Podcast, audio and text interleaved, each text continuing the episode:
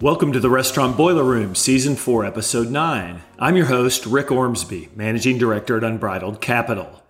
Today in the Boiler Room, I'll be doing a walk down memory lane with M&A patterns from the past 20 years, as well as give some reactions from discussions with franchisees at several recent restaurant conventions. I'll talk about recent M&A transactions completed at Unbridled, and I'll discuss the impact of the new FAST Act legislation in California.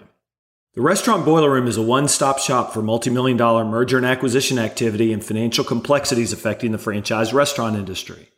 We talk money, deals, valuations, and risk delivered to the front door of franchisees, private equity firms, family offices, large investors, and franchisors on a monthly basis. Feel free to find our content at Unbridled Capital's website at www.unbridledcapital.com. Now, let's enter the boiler room. Well, okay, glad you were able to join us today.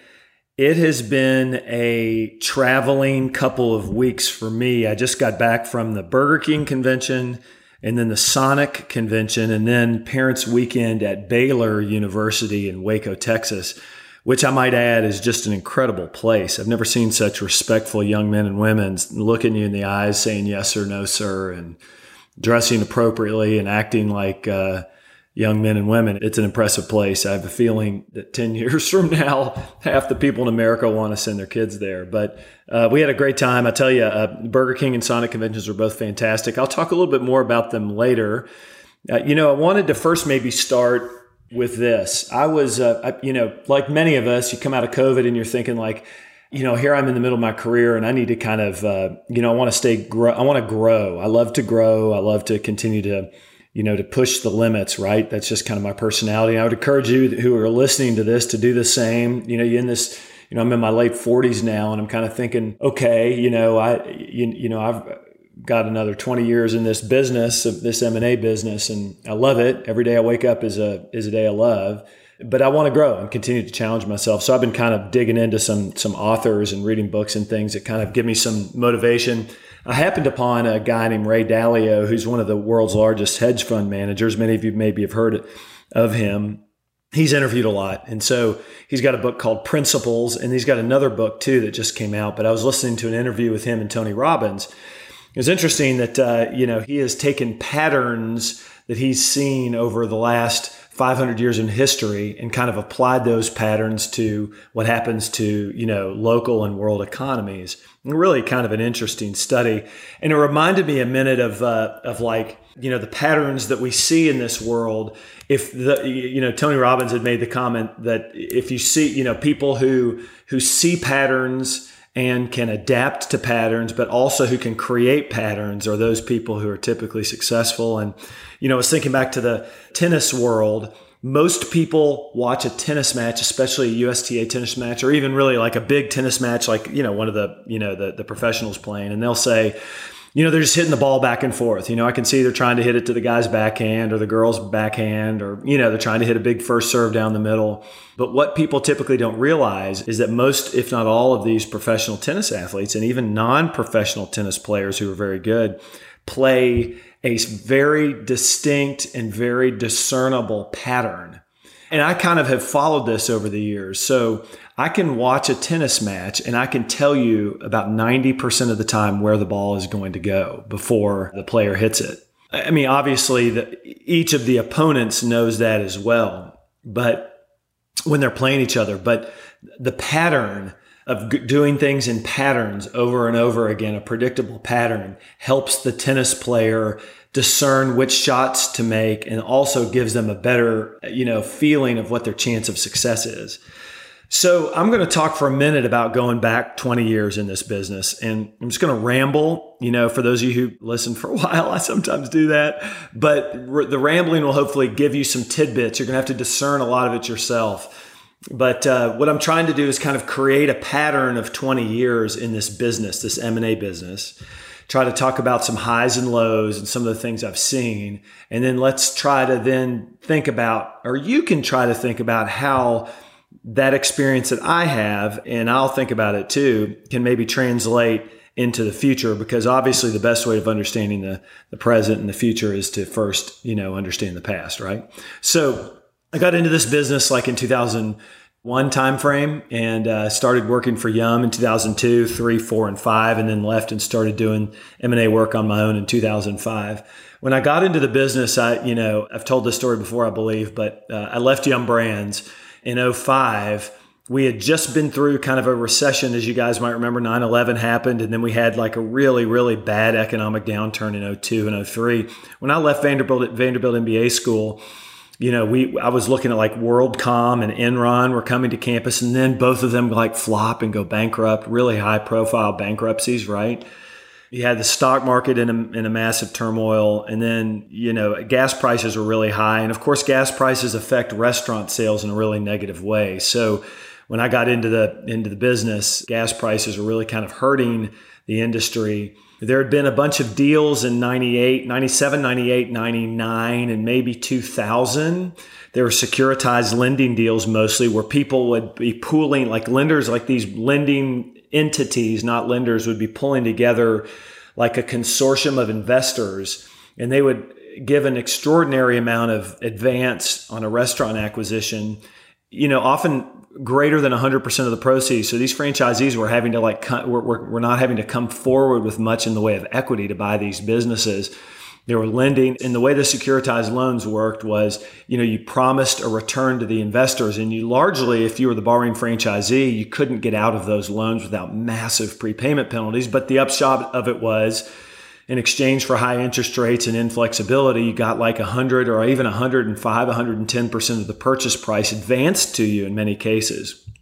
At that time, there were a lot of there were a lot of uh, you know in the in the late 90s it was kind of a go-go time right? You remember right before y2k and uh, internet stocks were going wild and they were doing these big deals and franchisors were selling were selling large chunks of restaurants at high prices. Now we get into the 2001 and we hit a recession gas prices jumped pretty significantly. And you see a lot of those franchisees who took on heavy acquisitions, mostly from corporate that was selling them. And a lot of them actually, from my experience, just my purvey, were from Pizza Hut and Taco Bell. You know, Taco Bell wasn't the darling back then that it is today. And, and Pizza Hut and Taco Bell were largely selling at similar multiples of valuation then. But these big corporate deals were happening. There weren't as many mega franchisees. And then you worked at, you know, you entered into kind of a workout phase in 2001 and 2002, especially with Starlink on the Taco Bell side when you had the genetic uh, corn in the tacos, right? And so it affected restaurant sales. At that time, too, there were a couple of like really high profile rat cases. You know, like rat, there were there was big rat infestation at a Taco Bell and a KFC up in New York, and it dropped Taco Bell sales precipitously for a period of time.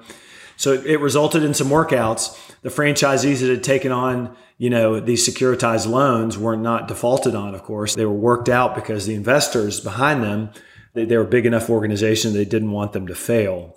We fast forward into 03, 04, 05, 06, 07 and the market really starts to heat up and valuations over that time frame start to get a little start to trend upwards you know i get into the business in 05 and at that point in time ge capital was really starting to lend and they were lending very freely and lending in many cases not on the basis of ebitda. I can remember seeing deals where you would see people putting you know together pro forma numbers and sending them to ge capital and the loans would be getting approved and there was really no basis on the current you know p&l's it was just like on what the guy thought he could run. And this wasn't like a large organization looking to borrow more. This was someone coming into the business from the outside with no with no stores under their belt right? So it was a became a bit of a frothy time. Valuation multiples started getting kind of you know high. It was kind of the advent of the sale leaseback world too.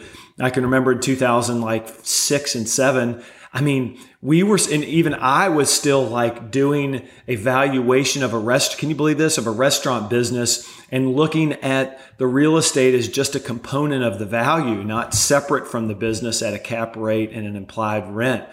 So I look back and I kind of giggle at the valuations back in 06 and 07. I mean, even though the multiples were coming up and this idea of a sale leaseback was starting to happen, but like not many people knew about it you know, I, I, look back at those valuations. It's crazy, man. I mean, we were valuing stores that today would be three times what they are now, right? You know, largely because of the real estate component was not was maybe being valued at like 10 or 15% of what it is today. It was really interesting.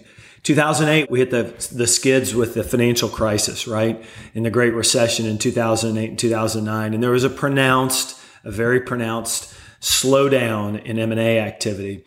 You know, I can remember, I believe it was 2010, I was told, I'll never forget this, by a lender when we did like a $26 million KFC deal. There were like 30 KFCs in Alabama area that we sold that the lender had told me that to his knowledge, it was the largest uh, restaurant deal that had gotten financed in the entire year in the industry. I mean, can you believe that? Like, you know, that probably, you know, just one lender, so it's probably not the end all be all, right? But it, you know, directionally, there was such little credit in 2009 and 2010 that you really had, there was really no way to finance a restaurant acquisition. So activity really, really dried. And that one deal at that 25, 26 million dollar price had a huge real estate, you know, component, a sale leaseback component on it, which again was kind of a new fangled thing. During that time, you started kind of seeing the advent of the mega franchisee. It was happening slowly and it started largely by like first or early second generation franchisees that were just trying to like go from 10 to 35 stores. And so it wasn't like private equity backed or investor led. It was the franchisee, him or herself, trying to finance the deals and buy the stores within their own portfolio. We hit 2010, which is kind of the low point. I was in the bankruptcy court and you know, in, in uh, Delaware on a Pizza Hut deal. And a lot of the, you know, the painful things were happening and unraveling in 2010. And that's maybe a learning is that, you know, there's a delayed reaction with the bad news. You know, people, you know, can't just dig out of a bad situation once it turns. And they don't, you know, and they usually don't have a terrible outcome initially either, right? It, you know, it takes time. And unfortunately, time, to create a, a, difficult situation and then time to get out of it. So, and it was probably a full 18 months before we started seeing really the, the really kind of difficult, difficult times in the industry, the bankruptcies, the really distressed sales, smaller franchisees were needing to sell you saw the advent of the larger independently operated franchisee. So the franchisee base probably, you know, dropped by 30% and the average franchisee grew by, you know, five or six units, right? So credit was still terrible up into 2011. In 2011, 2012, you started going to conventions and started to see lenders return you know, I would go to the conventions in 2008, 9, 10, and 11, and you didn't, you know, you, you hardly saw any advisors and you didn't see very many lenders. And, and coincidentally, at, at, at the couple of the conventions I've been to this fall, I mean, one of them, we were the only M&A advisor. And uh, the other one, there's only one other. And then you see lenders are not really around as much right now either. There's probably half as many lenders, maybe less than there were in the last couple of years. So we're kind of maybe entering that same kind of kind of place. 2012, you started seeing some lenders early jump on the bandwagon to get back into the space. And actually, one of them, you know, to my recollection, was Wells Fargo. They kind of made an early bet in KFC and they started kind of lending a little more quickly than others. And I think that was one of maybe their keys to success over those next five or six years. So you had the early adopters come back in to provide some liquidity into the space. And then essentially what happened was as the economy improved, you started seeing corporate selling again. And that a lot of corporations, franchisors still had 20 to 25, 30% franchise or ownership back in those days. And, and they quickly started selling stores and quickly in 2013, you know, you see a lot of the groups that have become really, really successful now are the ones that bought those corporate acquisitions at probably you know, valuation that at the time was fair, but now looking at it looked to be four times or five times less than what it's worth now, right? And they came in and they took an early risk. They consolidated and bought like 30 or 40 or 50 of something. You know, they were able to get it financed. They understood the real estate market. A lot of them came in with some investors this time because the deals were a little bigger. And they bought things that ultimately they were able to monetize an enormous gain over time with them, right? Then we started seeing kind of this progressive you know growth again in valuations which happened probably in 14 15 16 17 18 and 19 a little longer than the last cycle from the early 2000s and uh, this is when you started seeing these mid-sized franchisees that were individuals that that owned now maybe 30 stores starting to sell to the private equity and family office community. And they started jumping in and supplying tons of liquidity. Lenders are everywhere. Interest rates are crazy low. Valuations start to come up. I was talking to a franchisee today who asked me how valuations in one brand had gone over the last 20 years. And, uh, you know, I said, well, it was like four times, three and a half to four times EBITDA back in 2000 and, you know, 2008 and then you know and i even started back sooner than that maybe 2002 and then it goes up to like four to five times ebitda and maybe it hits five and a half and then it dips back down to four times ebitda through the latter part of 2009 10 11 and then it climbs back up to, to four and a half times EBITDA, then five, then five and a half, where it's sitting at five and a half times EBITDA in 2016, 17. Then it hits six. The deals get larger, and maybe it hits six and a half times EBITDA in 2018, 19 and then we get the COVID craziness, everything locks down. But when the, you know, the market opens back up with the scare of, uh, of higher taxes, sellers hit the market. The market conditions are great. Lenders are really frothy and the numbers again are in the six and a half times. And, and this time they're six and a half times a big EBITDA because uh, fast food in many cases has done really well during the pandemic. So here we sit in 2022. Credit has tightened deal flow has most certainly dropped by 70% in the M&A world, I would say at least, maybe more.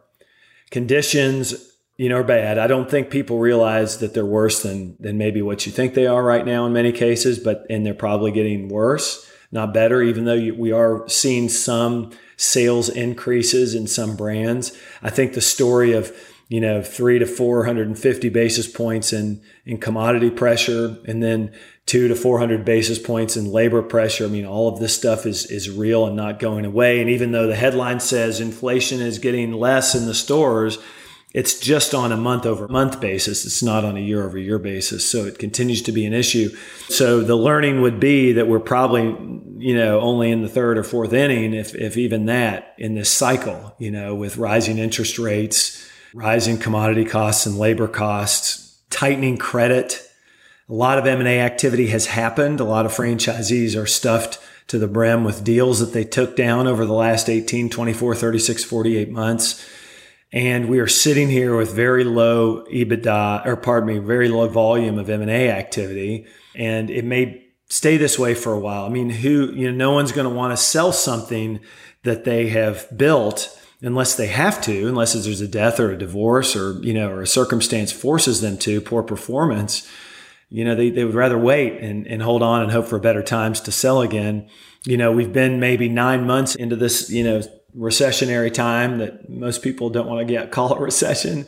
I mean, what's going to happen? I don't know. But it, but looking back at the last two that I've seen, I would say it's a three year type of problem based on the two, you know, in the last 20 years I've seen it's a three year problem, not a nine month or, or 12 month problem. So the only difference we have here is, you know, you've got a couple of things balancing the seesaw. The first would be you've got a lot more liquidity in the market than we did back then. There's so many investors and, you know, in the franchise business. It almost feels like it's a, a stock market and not a restaurant environment anymore. If you know, you know what I mean? Like you used to walk around and it was all about, you know, talking about the quality of the food and, you know, and how to prepare it. And now, you know, you go to conventions and there's a bunch of young people talking about EBITDA, right? So I don't know how that impacts it, but there is a lot more liquidity in the marketplace. That's probably a good thing for any sort of downturn, you know, in terms of valuations. If you're listening to this and you might be a seller or a buyer of businesses.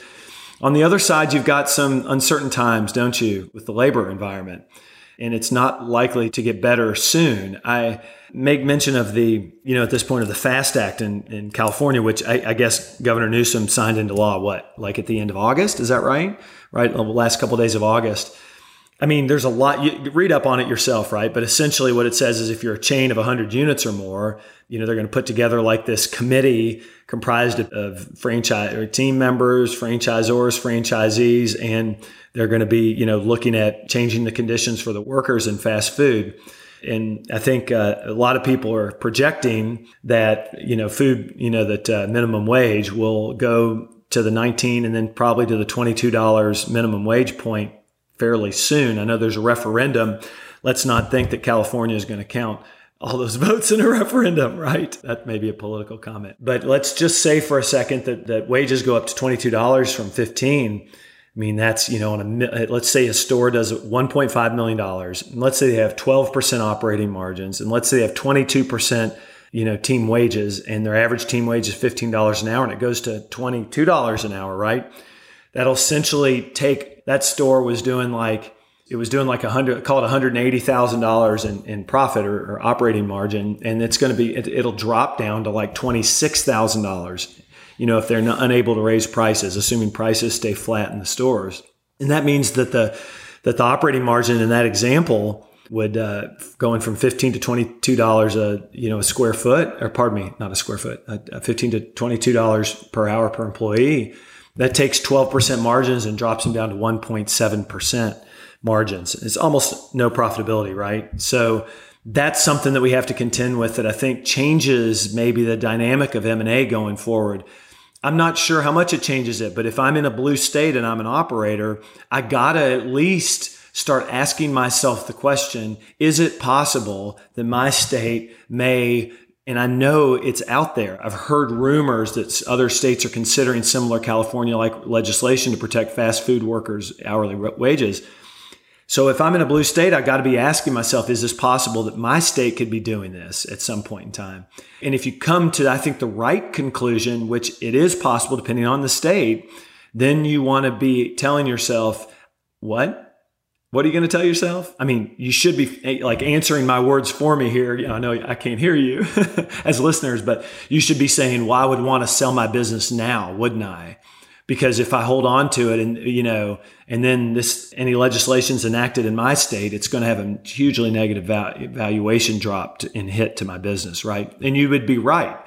I've heard anecdotal, you know, comments here in the last couple of weeks from both lenders and buyers of businesses in California who are telling me that they're, that uh, valuations, you know, are dropping and that there were, you know, it's harder to get money and there are less people wanting to buy assets in those places.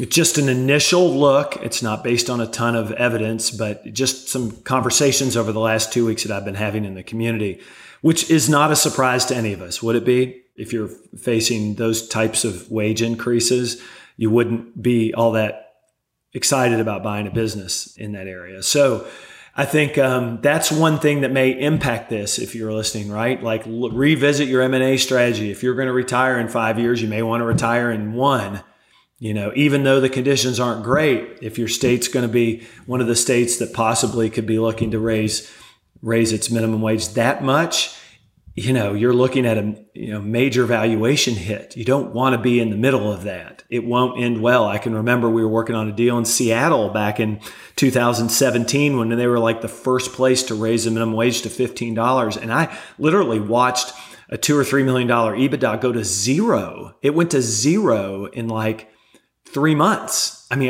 you know, it was like shocking. The whole, it all disappeared. Now, you know, you like after a couple of years, you know, if you can raise your prices like a couple percent each month over the course of a couple of years, which is kind of how you have to do it, you could do it in chunks maybe, but you can't go try to take pricing to offset that all immediately or you're going to lose, you're going to lose all your customers, right? So you do it over time and eventually, hopefully, you know, God willing, you get there and you get to the place where your profitability is what it, or close to what it used to be. And then the customer has to pay for a $10 Big Mac, right? That, I mean, that's the way it works.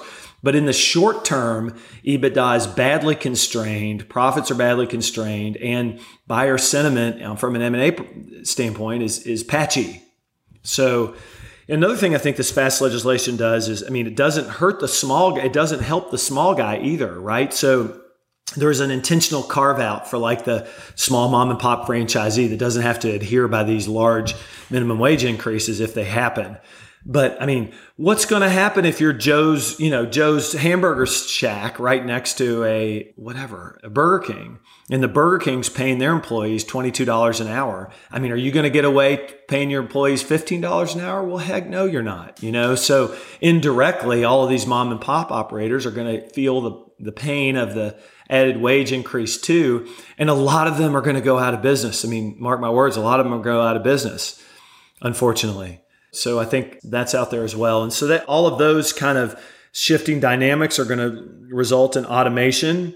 I mean, I bet as we speak, people are in warehouses all over this country trying to develop robots to take out most of the, you know, to replace most of the labor force because when you get that big of a 40% wage, you know, increase, all of a sudden that's about the amount of, you know, technology and automation is, is like 40 to 50 to 100% more expensive than labor in the stores. But, but with a 40% wage increase, now we're getting closer to parity with better reliability. And so you'll see that going forward. I think because of that, we're going to see even if this is a two to three year recessionary time frame where we have higher interest rates and just naturally lower deal flow i think because of the pressures in the business itself that didn't exist back in 2009 10 11 and they didn't exist so much in 2000 you know 2 2001 2002 I think those pressures will, will cause selling to continue at a higher clip, even if the recession is bad, than what happened in, in the last two recessions. So that's my guess. I mean, heck, I don't know. But I do think we'll be in a period for a while where you see less deal flow. And I'm still wondering when we're going to see casual diners come to the marketplace. Their P&Ls have still taken a hit. We've been hoping and praying for the turnaround to happen in those stores. Certainly they've been getting sales back and they're open for business and things are doing better, but but with the added costs, they've still taken a big hit to the P&L and they're still nowhere near where they were in 2019 in many cases. So we're just hoping that that that, that casual dining segment of the business, you know, gets healthy again soon. Uh, they haven't had haven't been able to enjoy much M and A, you know, over the last couple of years, just because there wasn't much, you know, EBITDA there and not much of a demand from the lenders to finance the deals. And so there is a huge pin up demand there, and aging franchisees who have been unable to sell.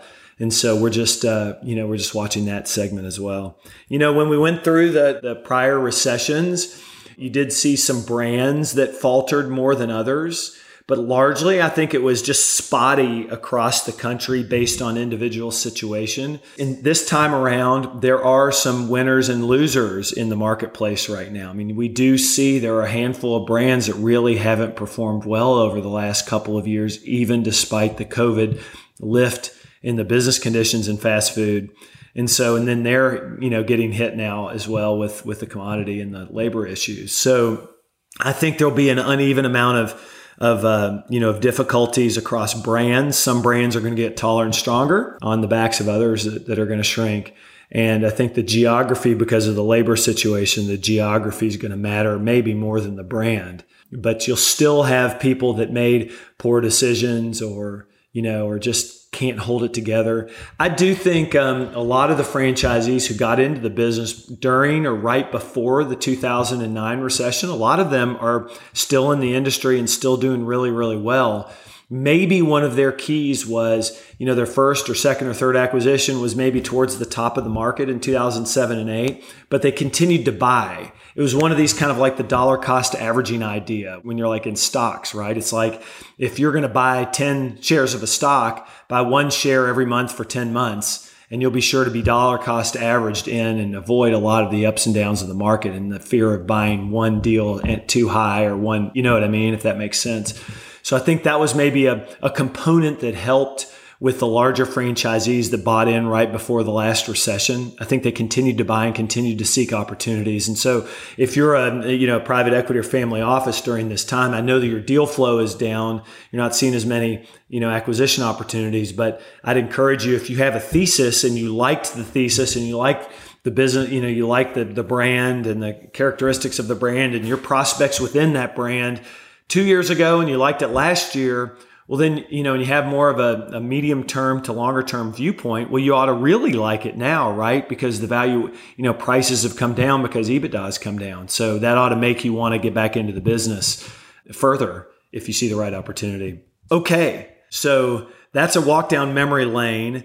Think about that you know, I'd love to hear your thoughts if you're out there and you and you listen to this. Zip me, zip me some thoughts. Uh, send me an email or something. Tell me what you think about what you've heard from me and how to apply it to the next three or four or five years in the business.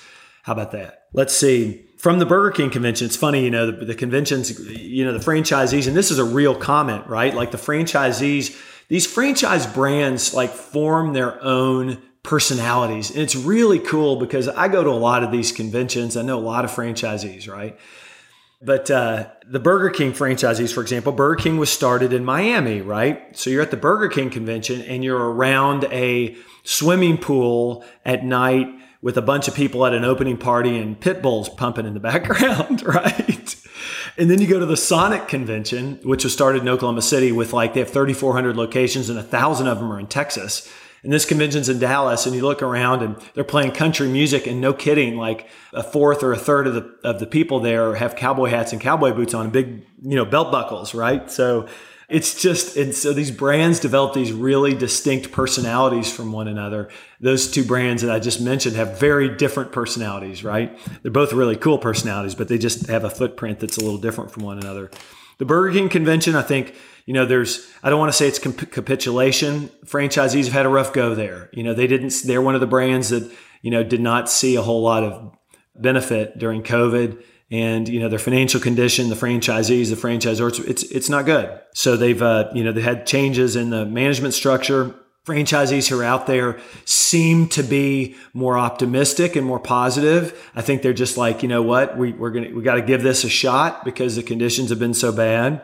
I think there's a lot of positivity with Tom Curtis. A lot of people are really happy that he's uh, you know at the helm there, at least from what I could tell you know, their FDD, you know, this is public information. You know, Burger King came out and they're reclaiming the flame is the name of their new initiative that they unveiled where they're going to put, I think it, you know, look, this may not be exactly right, but broad, broadly, they're going to put $120 million of new advertising into the system. And then if, if it produces sales, then they're going to ask the franchisees to contribute through higher royalties when they remodel and through other initiatives to the tune of what could be another $250 million who knows how big that number will be. And it is conditioned a little bit, I think, upon the success of the added advertising spend. But overall, I mean, I think this is a, you know, it's, it's being heralded as like a $400 million investment in the system. You know, it probably won't be, you know, anywhere near that big, but, you know, I think um, there's a lot of positivity coming from it from a low place. So, you know, usually many of these brands, you know, work in pretty forceful cycles. And if you were to, to look at, you know, a low point, you know, Burger King would be near a low point, right? So if you were acquiring businesses, that might be something for certain types of investors that you might look at trying to buy something while it's at its low point. Franchisor also seems to be much more reasonable now and much more conciliatory towards the franchisees. And that's typically what happens when any of these past recessions, right? There's usually you know, an element of the franchisor and franchisee, you know, either coming closer together or getting farther apart. The ones that do well, the franchisee gets, you know, and, and recover. The franchisee and franchisor, they get closer together. You usually do see some infighting between the franchisor and the lenders if you have any lender who has a huge portion of the debt in a brand. And so let's hope we don't see that like we did in 2010, you know, a lot of times at the bankruptcy court. At the Sonic convention, boy, that was a lot of fun. Got to listen to you know big and rich country music uh, uh, singers there at the final night. They, you know, Claudia San Pedro is, is boy, she's got a great infectious personality, doesn't she? If you if you've ever heard her speak or met her, they in that convention because there's so many, you know, you know that brand has a lot of small percentage owners. So you might have a franchisee who owns 50 locations or 10 locations or 20 locations, but unlike a lot of other brands each manager, not in every case, but each manager might own three to five to ten percent of the store where they operate, and so it's a so you, so you have kind of like a, a bigger team environment at these conventions for Sonic because you know a lot of the general managers are actually owners, and so uh, it's just a bigger convention. A lot of energy there. They're coming off of a really bang up job in 2021. I mean, I think 2020 their same store sales were probably up around the 20 percent range. Unbelievable, right? They're one of the biggest explosions of same store sales in 2020. They lapped it in 2021 with increases in same store sales, I believe. And then here we are in 2022, and they're down. And, uh, you know, they're down year to date pretty substantially, not double digits in sales, but they're down single digits in sales. And I think it's a no surprise. You know, they had so much of an upswing. So they have some sales deceleration and some, you know, like every restaurant concept, some margin pressures. So they're going through, I think, you know, what'll probably be a, you know, a time of, of just kind of dialing back on the restaurant P&Ls, focusing on value, focusing on messaging, focusing on marketing promotions and things. So I expect, you know, Sonic M&A to be kind of low for, for the next six to nine months. On the Burger King side, though, I think it's probably going to pick up a little bit. So that's just two observations. I got three more conventions to go to later this fall. So stay tuned in other brands. I'll tell you kind of what, what I see there too. A couple of other things I'd like to talk about.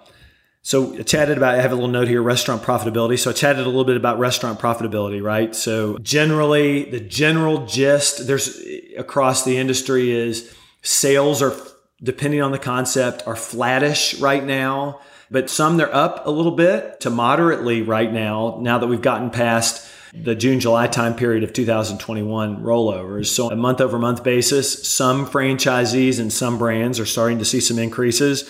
There's so you know if you're seeing sales up, it's usually with a higher check average and traffic is down a little bit, right? And in that case, profitability is down a little bit. That's kind of the way I'd characterize it in general, right? Every every situation is unique. If your sales are down, then your EBITDA is way down but we're seeing sales getting better and it's largely because people have finally they've been slowly franchisees don't like to change price and a lot of the older franchisees from experience are very hesitant to change price and they've started to do so and get more comfortable doing so and i think that's had a good impact on same store sales but traffic is a problem traffic is a problem. Even though, you know, we'll watch, you know, gas prices have come down, at least in our area, it's now just slightly below $3 a gallon. And it was like 425 in Florida here. So, you know, we'll see if that impacts things a little bit, but I get a sense that we're going to have a squeeze on consumer spending, and I might just be totally wrong about that. I hear just anecdotally that pizza sales are soft right now. I've heard a couple of analysts talk about they expect that the big pizza concepts are not doing well from a top line perspective right now. And I, you know, I don't know why that is exactly. Maybe it's promotion related, maybe it's value related, maybe it's competition from third party delivery for other fast food chains. I don't know. Maybe it's just that the rolling over stronger numbers coming out of COVID, but that's something I've been hearing. If you're a franchisee and you haven't taken advantage of the ERC credits, I'm starting to get a lot of people call me and talk with me about ERC credits. So employee retention credits. I don't know much about it other than it was kind of put in place like PPP with for the government uh, by the government so that people who are uh, employing workers during shutdowns or partial shutdowns, and of course that depended by state, uh, you're able to take advantage if you're of a certain size of employee retention credits, and they're pretty big numbers. I mean, they can be you know really large. I mean, we're talking ten thousand dollars or more per employee, and in some cases, right? So there are third party firms that are out there doing it. You know, your CPA is probably talking about it.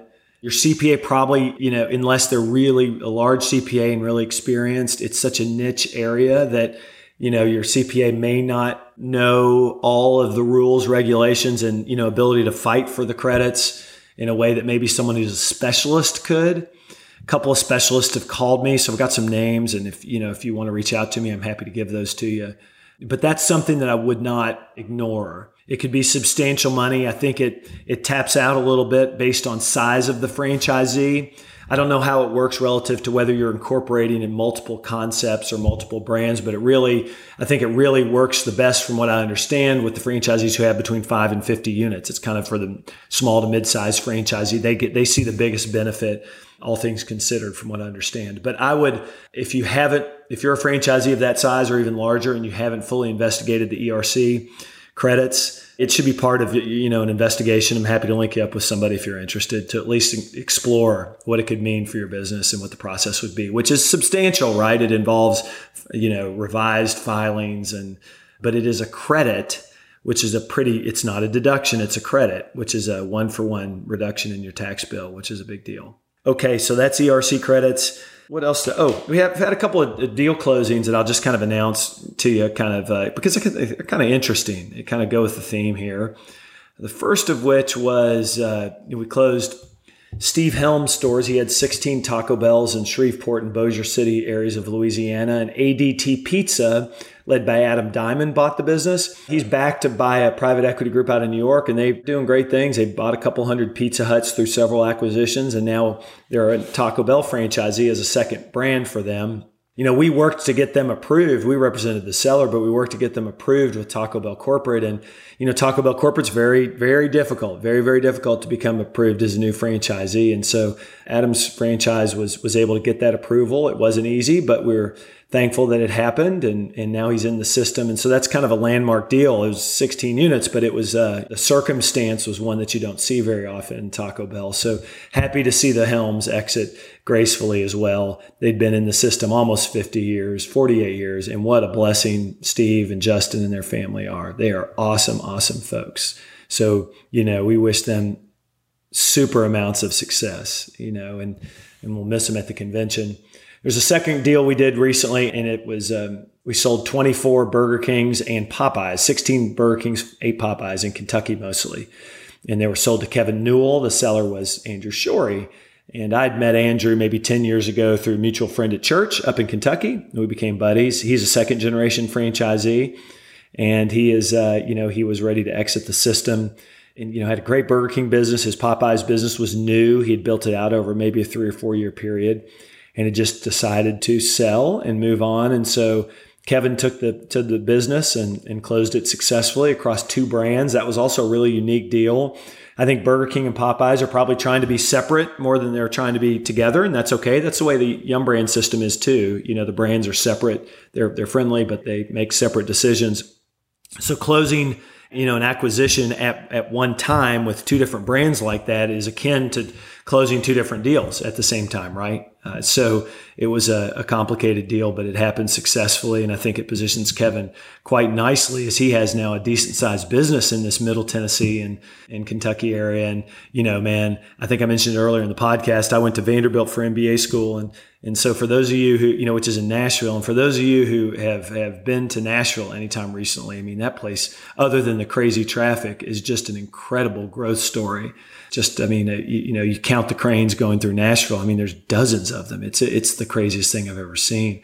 Expect that city to, to continue to thrive and grow. No state income tax and, you know, just great pro business policies there. So, you know, expect that place to grow. A third deal that we, we recently closed was 17 Taco Bells in San Diego. We, uh, SD Bell sold to the Capriotti organization, Cotti Foods. It's the first deal I've done with, the, with Cotti Foods and really impressed with them as an organization. Very professional, sharp, adaptable, flexible, easy to work with.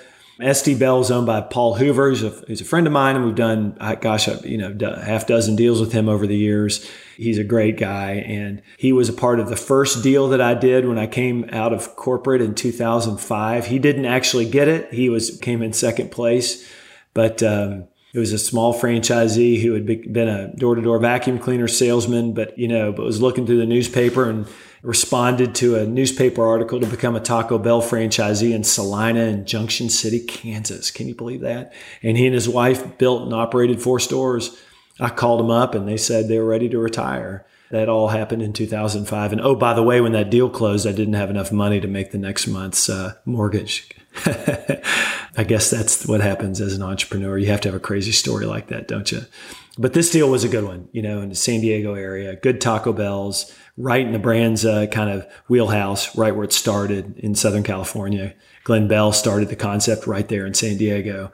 And so, uh, cool deal. It's the third deal like in the last month that we've closed. So I think, you know, and I've gotten a couple of emails because I sent, sent this out, you know, these, some of these closing announcements out on the wire couple emails coming back saying, "Yeah, we're glad to see deals closing again. We're glad to see you know you're busy again. We're glad to see you're doing great. Thank you to everyone who who who recognizes that. It's a real blessing to know all of you. Again, to start where I end where I started. Like I get up every day, and I love this business, and I wish that for all of you. If you are listening to this podcast, like I don't know what else I do, and I think I'm blessed to know so many good, hardworking people in the franchise community who become like, in many cases, they're like father figures to me. And now, heck, I'm like a younger brother to them, right?